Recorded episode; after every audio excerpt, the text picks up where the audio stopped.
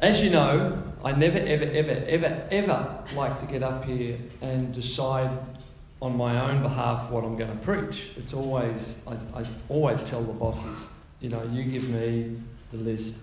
And I cop this one, spending time with God. It is definitely not a sermon I would preach if you asked me to preach a sermon. This is not a strong point for me. I am not a five o'clock in the morning person. I don't know what thoughts you might have, but I'm pretty sure you wouldn't even have those thoughts. That at five o'clock in the morning, I'm on my knees in my prayer room. It, it just doesn't work. It never has worked like that with me. I do do the mountain things, I do all kinds of things, but my quiet time with God is often really rowdy. But nevertheless, I've had some amazing times with God, especially when I lived in Williamstown and worked in Dandenong for 12 years commuting. And a lot of people, I mean, it's how stupid commuting opposite the traffic for so long. I mean, I love my job, so I loved what I was doing. But do you know how many times God and I had a wow of a time in that car, stuck in traffic? Serious. It's it, I saw you just get slapped then. That's what you do too, isn't it? Because we've talked about it driving over the bridge. When you drive in that direction, you're looking at the sunrise and then on the way back the sunset. So just that alone, sometimes driving over the bridge, going, God, you are amazing. It's just the way the sun would look, especially about this time of year coming up over. Anyway, that's the preamble. That's my disclaimer. so if this doesn't raid on Texas sermons, I'm, I'm happy with that. But I, I, love, I love changing the status quo, man. That, that, I like that. That's really good and challenging. So the mountaintop. And, uh, and of course, the obvious scripture, not that, that it, there's no mountains in Israel that quite look like that, but let's just imagine Jesus sitting on a mountain. And when he had sent the multitudes away, he went up on a mountain to pray. And when evening had come, he was alone there. I'm sure we all know that story. Jesus with the multitudes, he's working. It's just like us. We work, we work, we work. We give, we give, we give. And sometimes we've just had enough giving. And that's what Jesus just said. That's it, shop's closed, done, go. And it's actually quite a miracle when you think about it. I mean, people were getting healed. All this miraculous, so multitudes were following him, yet he had the ability to tell them to shush off. Think of that. That's not easy, especially when there was. It's not like there was a train leaving in five minutes and the, you've got to be on the last train, you know, leaving Galilee. It's like all this multitude had left their homes and were following him. You know what I mean? You, often, anyway, that's the kind of thing I think about. How Jesus actually got rid of the people, but it was so important that he did. And it says he went up on the mountain, and it was still daytime because it says he went up on the mountain, and then the eve- and by the evening he was still there. And that's when that whole thing happens. It's in the dark. He's up on the mountain, and of course the mountain was just one of the small mountains on the side of Galilee and that whole thing that he could see across the lake. You know, as the sun was setting, he would have been able to see the multitude walking around the north of the lake. You know, when you see Galilee and how small it is, you get the picture, don't you? you get the picture of how this played out. So it was so important to Jesus that he got time alone. And I don't know about you, but sometimes we can over spiritualize that that when we have time alone and we go away to recharge our batteries, we've got to pray and fast. Sometimes you need a holiday where you glutton out, don't you, to recharge your batteries. This wasn't, I don't for any minute believe that when it says that he went up the mountain to pray, that that was all it was about for Jesus. This is Jesus getting time alone, just like nearly all of us needed at some point or other, don't we? Just to get alone and recharge our batteries. And sitting up on top of the mountain watching the sun set over Galilee, it don't look any better, especially if you're a Jew. it is so precious. I mean, not that Galilee is so precious, being down in Jerusalem would be better. But for Jesus, being in Galilee, where all the people were from all kinds of races, from all around, so a very special time. So, where's your special place? Is it, is it that? Is it the green? Isn't it wonderful to walk through green? Whenever I walk through green with Karen, all I see is her getting a picture of a leaf or a picture of a bug or a picture of this and putting it up on Instagram. She's a micro, I'm a macro. I take the, the landscapes and the. Uh, so, are you green or are you one of these people? You'd love to be isolated on a boat on your own. Out, I mean, that guy throw your water, mobile phone into the water and that's it. You're alone. Hey, are you that kind of person that when you need to recharge and you really want to believe that you can just, connect with God, just, just, just without the clutter? Would you maybe do that? Or maybe you're like my wife. Can you see her there? Even she can't find it. Over there, I can see you over near the stairs there. I'm going to get clubbed for this. But whenever we go to the beach, it's like goodbye, Karen. Because I ain't going to go for a walk on the sand. Are you, are you that person? Whenever we do holidays up in Queensland, where half my family live, in the morning, six o'clock, she'll be up with the sun and walk and won't be back till 10 o'clock. That's my quiet time. when I get on the computer, find a cafe with the Wi Fi and start writing my book. we each have different ways, don't we? If I, for me, a quiet time's. Anyway, let's not go there. For me, a quiet time's this.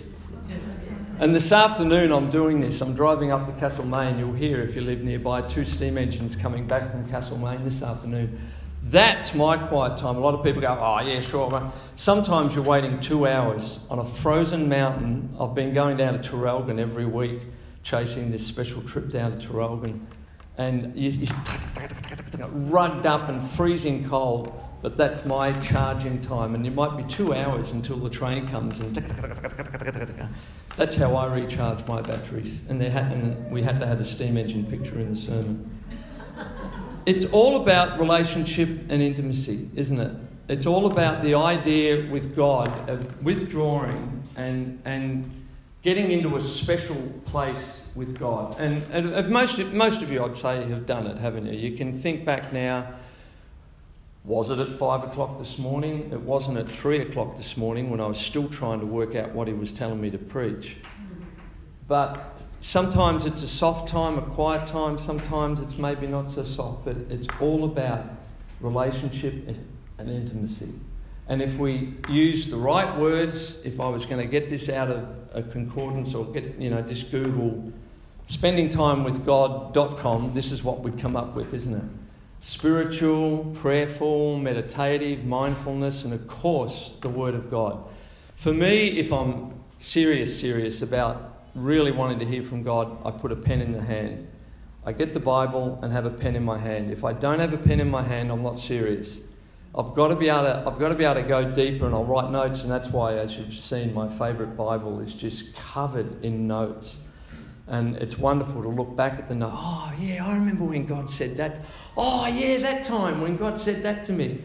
It's, it's like a diary of me and God. So for me, if I really seriously want to, you know, really throw something past God or just say, hey, God, talk to me, it's with a pen because that's, I want something, I want something more and I want something to stick. And when you write it, it, it is more. It does stick than just. Anyway, once again, that's just me. I don't know how you do it, meditative. Mindfulness is an interesting word. Mindfulness. So, meditative is thinking, isn't it? Like eyes closed and, you know, this stupid way you hold your hands, I don't know, cross your legs, whatever. But being meditating on God is when, you know, you, you really are just thinking and meditating on God. That's good. I'm hopeless at that. I argue, I wrestle, I ask. I, I, man, if I was sitting with Jesus, I'm not going to sit there and go, oh, gee, you're beautiful. Come on, guys. Girls might be good at that. Oh, Lord, I love you, I love you. That worshipful kind of experience with God. With me, if I was sitting with Jesus, I'd just be pumping him with questions, wouldn't I? Until he'd tell me to shut up, Tex. How about I say something? Okay. But that's what I'd be doing mindfulness, thinking about God. How are you? Uh, You know, you get to work. Does Jesus ever get a look in at work, or are you just so busy at home? Are we so busy? Mindfulness, that's, that's kind of having a, a consciousness of God. Anyway, that's dot com, spending time with God. But what about spending time with God when I'm not spending time with God? And here the PowerPoints don't have pictures because I just couldn't find anything that joined with it. And I'm serious, I have wrestled with the next four or five PowerPoints. I have gone down so many different angles of this sermon. I've had a real terrible time with God to work this one out. Um, so I'm not holding back there, and it's just black and white. What about when I'm not spending time with God? I have spent a lot of time with leadership, with church, as you know, like my, my career has been working in Christian ministry. Uh, not so much as a pastor, but a video editor, musician, whatever. So I've often had a look in behind the door, and oh boy, ooh, those of us who know what it's like to be behind the door, even in a big ministry, small ministry, sometimes behind the door you see things you don't want to see. And one of the biggest riddles that I have wondered about, and you're going to hear in a month's time I'm preaching on worship. Isn't it funny? Worship's my main thing, yet I've never preached on worship in the church. Uh, but I am in a month's time, and I'm, this is a bit of a precursor to what, and you, will hear the testimony in that of what happened to me. Uh, like, I mean, I was a musician, I was a professional musician, brought into the church in 1985, was friends with Geoff Bullock, with Darlene Zschech, with the Hillsong thing. I was the first person to stage dive at Hillsong and land at the feet of Brian Houston, you know. Uh, like I was a muso of musos and well known for that, and yet God took me away from music. It was a, yet I still a muso, but it, it, a weird experience, um, a very strange experience, and a lot of it is based on this. I didn't see the integrity of music for all the glory that it was given, if because that's all spending time with God. It is so easy to worship God. Worshipping God is not hard, is it? To love a song. I mean, you know what I mean? What effort does that take? And as a musician, you know, we get so caught up in, with flipping music. Ah! This riddle came to me. What about when it's not easy? What about when the pressure's on? What about when all hell is breaking loose around me? That's when I want intimacy with God. That's when I want to see it. When the band, when everything's going wrong with the band. And usually musos are the pouting little mandy pandy bip bip bip. Musos are the ones who want the fold back perfect. I have worked with unbelievable people who are so childish about music, it used to drive me insane. That you can't have a good worship service if the foldback's not right. Get over you know what I mean? Like, as a pro muso, I just, ah!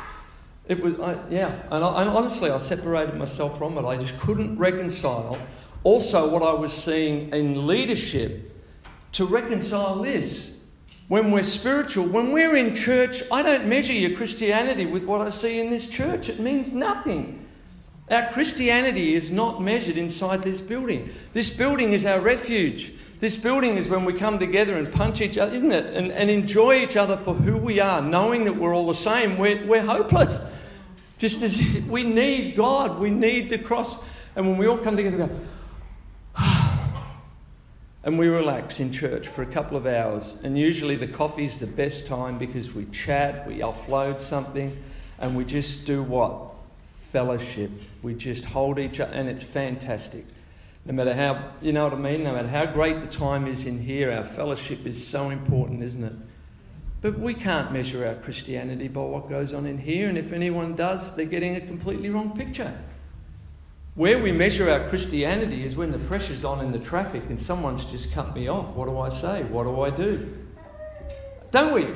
That's when we measure our Christianity. And imagine, imagine in our little railway club yesterday, they come up with this little thing. You know, we drive steam engines around this track, right? And when you've got public, you're not allowed to go too quick. But when the public aren't there, you can fly in your little steam engine, like I was yesterday afternoon. Anyway, transgress, get back, get back, get back they gave us a little meter that you can put on your engine and it works on GPS and tells you what speed you're doing. and I'm sitting there and I'm, yeah, I know, I'm thinking, man, that's just insane. I've got this little steam engine. The last thing I want to do is look at how fast I'm going. Mind you, they can go really fast. Anyway, get back Tex. Imagine if there was a little meter I could put on you and it measured your intimacy with God through the week. And when it all came back, we put the score up. could you imagine? Could you imagine if we could seriously do that? That would be so damn convicting. Wouldn't we? We'd just sit here. We, what, what, how, how, first of all, how would you measure it? How would you measure this? You know, if we all said, How many hours did we spend in prayer? You know what I mean? And we could easily measure it, we could easily get convicted, and we could say, Well, this person did. So we'll say, The people who had really good prayer times and got a word from God did really well, up on the top one. But once again, most of us in this room know the Bible pretty well. Isn't it? It's not how well we know our Bible, it's how the Bible affects me. When the pressure's on at work and all I want to do is slap someone, when the pressure's on at home and all I want to do is just walk away from my family and disown them, you know what I mean? When the pressure's on amongst my friendships, and I, that's when the rubber hits the road. So, the last few slides. Karen and I were wrestling it through and talking about it, and we've been talking about this a lot. And I really believe this, I mean, it looks like it's off in a completely different direction. But when you know the Old Testament, when you know the heart of God, and when you look at the New Testament, when you look at the whole idea of God and his relationship with people, this just keeps coming back and slapping you in the face all through Scripture. It is not about sacrifice. Now, you know, this is really bizarre, but this has really spoken to me this week. I used to think it meant obedience is better than sacrifice. In other words, you don't need sacrifice, you just need obedience. Do you know what I mean? Either or and, that whole riddle. I've always looked at it and thought about, yes, oh yes, obedience, obedience, obedience. But when you look at it, no, no, no. You always need sacrifice. God knows in his relationship with us that he always needs sacrifice. There always needs to be blood. The cross, once again, Christianity, Christ died for all of us, the Old Testament, the rams. But it's not saying obedience is in, in place of. So, you get what I'm saying? What it means is, here's sacrifice, it's the pillar of the beginning of a relationship with God. Where's the depth of the relationship with God. What does He want to talk about with us? What does He want to interact with us? It's not about sacrifice. He's written the law. The law in the Old Testament was the fat of rams, blah, blah, blah, blah, blah, Leviticus. The law in the New Testament is the cross, is Christ, what we celebrate here. So, as far as God's concerned, He doesn't need to interact with us about sacrifice. Get over your sin. I've talked about that many a time, haven't I, from this place? Get over your sin. Your sin should not be a blockage to the reality of a full relationship in Christ, and that is what? Obedience. That's where He wants to interact with us. That's where, if the little measuring thing was being put on us, that's where I think God would be saying, okay, let's talk, let's talk. Where, where are we really at in our Christianity today? Is it how much you've prayed? Is it how much we prayed, how much, you, you know what I mean, how much worship we and, once again, let me again. Ah, there's so many people that think because we sing Hillsong in our car hour after hour after hour that that is intimacy with God. I'm sorry. I will get my Bible and teach you for hours and hours and hours. That is not what I'm talking about intimacy with God. That is a lovely song. It is mindful, prayerful, spiritual. It's neat, it's tidy, it's sweet. And if you love Hillsong or whatever music you like, that's great. But it ain't your relationship with God. And if you think it is, you're missing out on all the fun. Because over here is when you get out of the car, you turn the Hillsong off and you go to work. And you know what? Some of the greatest people I know to be over there listening to their Hillsong, when I listen to them talk at work, mm-mm. Get it? Because no matter how well you sing Hillsong, very rarely does it actually affect the way that you talk to people when you're at work. Man, I'm smashing them down, aren't I, the cows today? But get it? It's over here that God wants to interact with us. It's over here in obedience. Think now, I know this is terribly convicting. What should you have done that you haven't done just recently? What, this is the one that gets me. What did he ask me to do 20 years ago that I still haven't done? Oh boy, that I hate that. Is there something I could have done way back then and I've, you know what I mean, and I just didn't do it? Does that mean he writes us off? No, it doesn't mean that at all. But it does mean that God is still over here wanting to interact and wanting to keep us obeying. Because sadly, we never always get it right, do we? We need to be kept on the road of obedience. You know what I mean? It's not natural. That's why, right now, if you're thinking about this, it's darn convicting. Because it's not natural to obey the voice of God. It's not natural. That's where it takes a lot of work. It takes the Spirit of God. It takes getting the sacrifice right and then through the Spirit of God being in a position where He says, and this is where I want to finish intimacy and good relationship. Think about marriage, think about the greatest relationships you have, doing what is necessary, doing what is right, what is good, what is giving, what is kind, what is caring and invaluable. No one would disagree that if you approach a marriage or approach any relationship with that in mind, you'll do well, yeah? What about when you don't feel like it? because it's really easy to agree to that.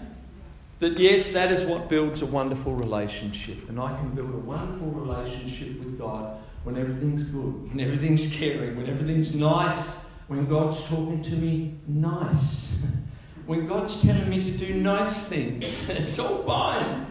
But what about when we get over here? I don't want to obey that, Lord. I don't want to stop working at that place. I don't want to hand in my, you know, I'm talking serious obedience stuff here. I don't want to stay in that church that don't do things as good as what I think they should do. Ever had that one? Man, I've had that one. I've been slapped by pastors, man, my bosses. Seriously. Even really early, Karen could remember when we got slapped, you know, because we wanted to leave a church. Why? Because it wasn't good enough, the usual reason. Know, I mean, we all blame God for the whole thing, but it's one of the hardest things to do to get Christians to seriously obey God, isn't it, in pastoral ministry when it's just an opinion about something that's happened in church. It's, it's incredible, isn't it, when you don't feel like it. We've made some of the worst decisions, haven't we, based on the fact that my gut, oh, how do I know, Lord? How do I know? How do I know? Can you see now why it's so important to have a relationship with God in this place called obedience?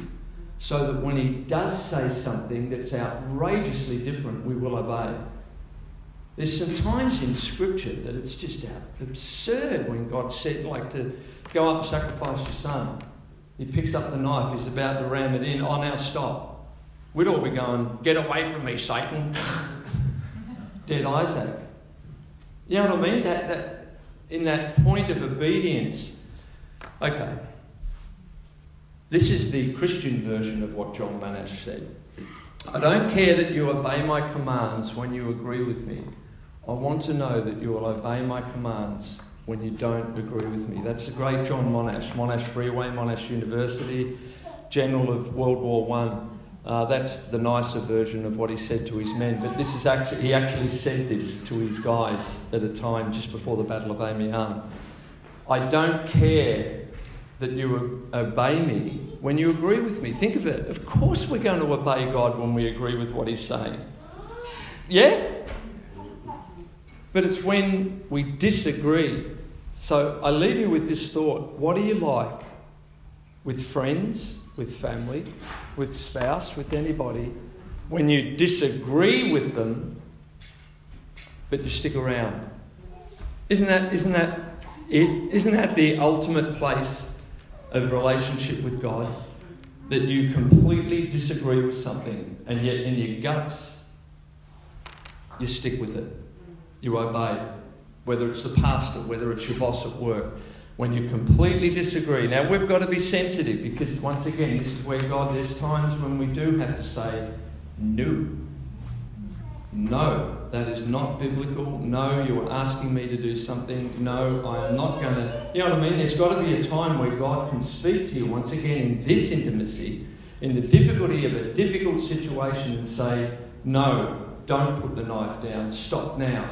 Stop now. Tex, stop now. Tex, stop now. Or Tex, go now. Tex, go now. Yes. Leave now. Yes, do that now. Am I making sense? Oh, wow. I'm surprised.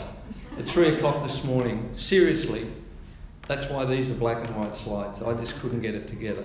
So, to change the status quo, I believe we've got to forget the simplicity and niceties.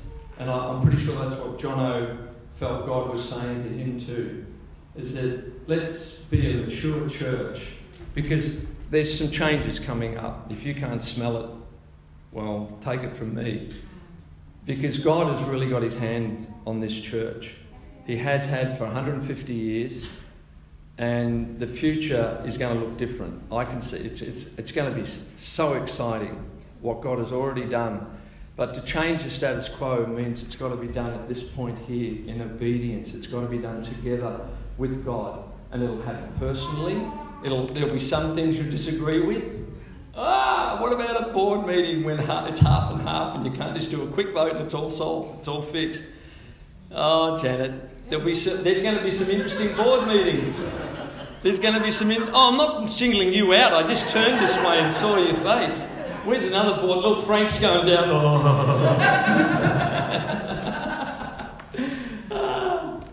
it's, a, it's a good thing. It's a good thing. If we're all together over in here, it's a good thing. But it, but it is tough obeying. So, can I pray and close this one off and hand you back to some people who know what they're doing? Father God, Father, we thank you that, uh, Lord, you are so with us. You have told us that you would never turn your back on us. You will never leave us nor forsake us, even when we do get it wrong, when we do disobey or just make a mistake, get it wrong. We just thank you that you are so full of love, relationship, depth, that, Lord, you can outlove us all the time. And we pray as a congregation, Lord, as a group of your people, lead us, guide us, help us to obey, help us to do what you're asking us to do in these next one, two, three years, that we might live out the destiny that you have placed on us individually and the destiny that you have placed on us as a church, as a congregation, as your community. We love you, Lord. We thank you for all that you have done for us. In Jesus' name, amen.